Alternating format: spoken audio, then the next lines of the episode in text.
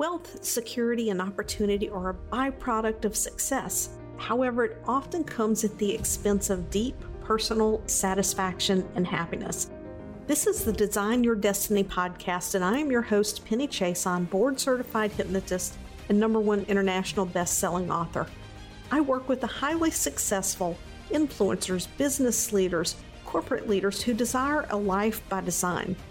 In this podcast, I will bring to you succinct solo episodes and interviews that dissect the challenges of success and highlights the ways to leverage your most underutilized asset, your subconscious mind. If you desire peace and happiness in your life, better health, and stronger relationships so you can enjoy the success that you have created, keep listening because this podcast is for you.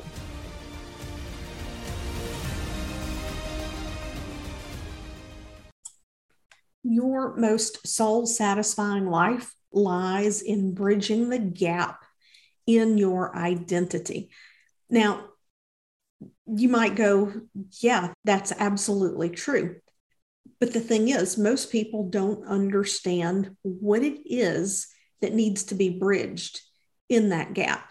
And that's what we're going to talk a little bit about today because we've all been in circles where we have had mentors, coaches, teachers, maybe even friends who have bestowed upon us the wisdom that when we are creating something new in our life, be it a business, an opportunity, a relationship, to act as if, to act as if we already have it. What are the decisions we'd be making? What are the actions we'd be taking?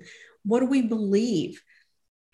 Just what does it look like to feel it, to imagine it, to be that person? And that's great. That's absolutely right.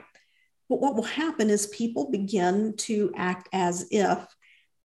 And then when they have thoughts that come up, or they fall into an old habit that does not line up with where they want to go, they get into comparison I know I used to. You get into comparison, you get into judging yourself, you get into this cycle. It's possible to get into a cycle of self talk that is negative. And sometimes we think our self talk is positive when it's actually negative. We believe we're doing ourselves a favor when we are not in probably one of the most damaging self talk scenarios is what if, right? What if people believe that they're doing a good thing by planning for problems that may occur. And they're like, what do I do if? And what do I do if? And they believe that they're planning. What they're doing is they're telling their brain this isn't possible. So I just went off on a tangent there, but let's look at this gap between identity because we get into comparison. We may find ourselves slipping into patterns and behaviors we thought we had overcome.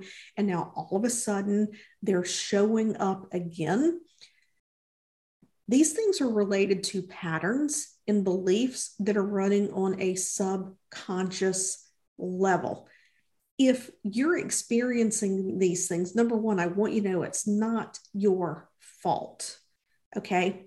The way that the brain makes interpretations, the way that it forms impressions, the way that an emotion can make something sticky instantly is not in our control 100%. Now, we absolutely can control our thoughts. When thoughts come up, we can choose to think better thoughts. We can choose to manage our attention and where we put our attention. I apprentice with a shaman. His name is Don Javier. And he talks about how people will meditate for 30 minutes a day, they'll meditate for 45 minutes a day. And he's, what if you lived your life in meditation? What if you went through your whole day in a state of meditation with your mind silenced. That takes a lot of practice. That takes putting down past experiences and letting them be. That takes getting out of emotions that you're pulling forward with you. I'm not talking about an if, if an emotion comes up in the moment, properly handling that emotion. So many of us carry emotions from the past. So we bring that emotion with us. Now, it's important that we always keep the lessons of what we learn, but we bring this emotion with us. It's stored in the subconscious mind. And as we move towards this new identity, something will resonate with the past. And then subconsciously, the mind begins to throw up these stories. The mind begins to throw up these beliefs. The mind throws on the brakes and says, hey, wait a minute, this doesn't feel comfortable. And it initiates thoughts around that. And then we get into fearful thinking. We can be in fearful thinking and not even know it because we're acting out of habit. We're doing what we do. We're not being mindful. And while our attention is in one place, our mind is off somewhere else. And the next thing you know, we're feeling all of this fear. Sometimes the mind doesn't even want us to feel the fear from the thoughts. So, what does it do then? It distracts us. Uh, we go eat too much, drink too much, work too much, exercise too much. We end up getting into a behavior that is a distraction so that we don't notice that these fearful thoughts are taking place in the background because the mind is constantly processing information. As long as we are awake, it is processing information. So, within this gap of where we are and where we desire to be, we have our current subconscious, I'm emphasizing subconscious and conscious too, beliefs, stories, patterns to be this person we want to be, we have to bridge the gap over those stories. And we do that by neutralizing them because if we is great. I've had coaches, love coaches, they're good for a perspective shift when we're starting to get into our stuff or when we're wanting to move a new direction. But when these patterns continue to occur, when these beliefs continue to come up and they're emotional, we we have a choice. We can push them down, push them out of our mind and push through them and give our brain the message she's not listening to me. She's not listening to me. This is dangerous. Our brain is going, This is dangerous going live on YouTube, having a pod. This is dangerous. How do we get her to stop doing this? And what might happen is procrastination. What might happen is we may become physically ill. Yes, I said physically ill. Our mind can look back over the past and say, oh, when Penny threw her back out she didn't have to go to work at the hospital. Now, th- this is something, a somatic thing that is absolutely true. This happens subconsciously with some people. Some people have chronic pain. You, you have an experience, and the mind realizes that this stimulus, the pain, the stimulus of the pain, means that the person gets to withdraw from an extremely uncomfortable, stressful, unbearable situation so, what the brain does is it goes, oh, when the back hurts, we don't have to show up and do this thing over here that makes us so freaking miserable day in and day out. And then you'll get into this cycle is that when the stress builds up, the back will act up. When the stress builds up, the back will act up. And I'll share with you how I know this. When I worked at one of the hospitals I was at, I, I legitimately threw my back into a spasm one day and to the point that I literally couldn't stand. The back was in so much spasm. If I tried to stand and walk, I would get a shooting pain down my leg. It was not a disc, this was muscle spasm. Muscles can pull on the nerves that way. And I would go to my knees. So I had to take two or three days off to get my muscles to relax, to be able to walk, to be able to function.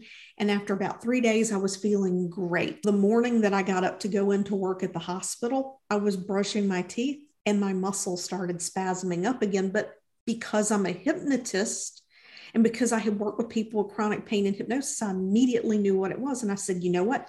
You are not going to do this. I am perfectly fine. My back is fine. I am fine. I'm going into the hospital today. And it went away like that.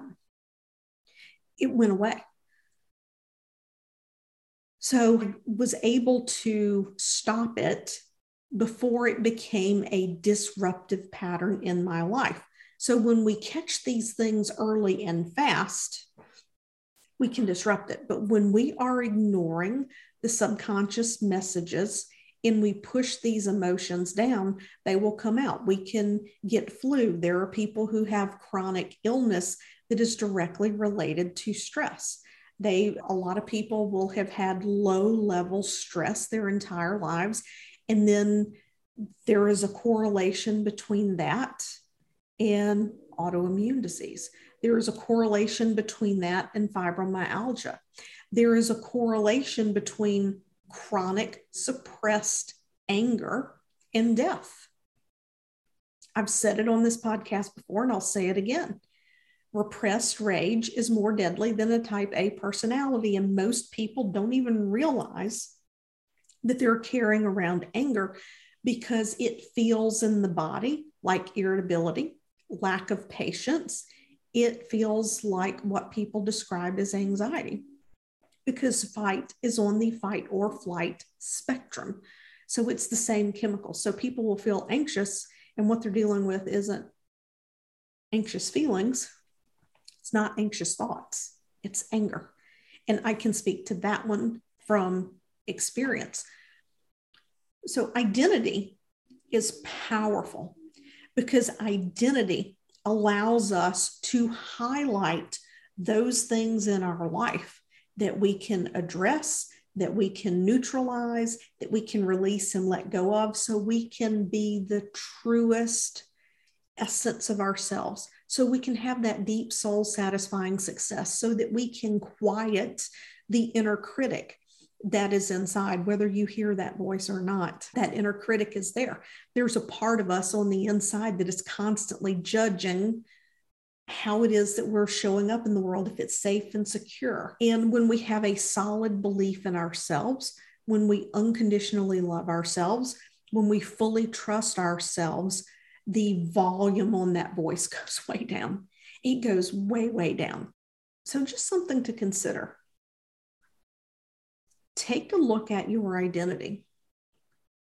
If you're thinking about who you want to be and where you want to go, and you have any doubt, you have any doubt whatsoever, then there's something to bridge in that gap. There's something going on subconsciously because when we truly operate from possibility, when we operate from trusting ourselves, when we operate from knowing that we are worthy and we are good enough, then we don't doubt that. We don't doubt that. And we don't sit around and we don't wallow around in how are we going to make it happen. We just take action and evaluate and keep going. So I hope you've enjoyed this episode of Design Your Destiny. If you're not a member of the Facebook group, you can join me over on Facebook group Optimize to Thrive, where I go live every week and share tips around optimizing your subconscious mind so that you can fully enjoy the life that you have created. I'll be back next week.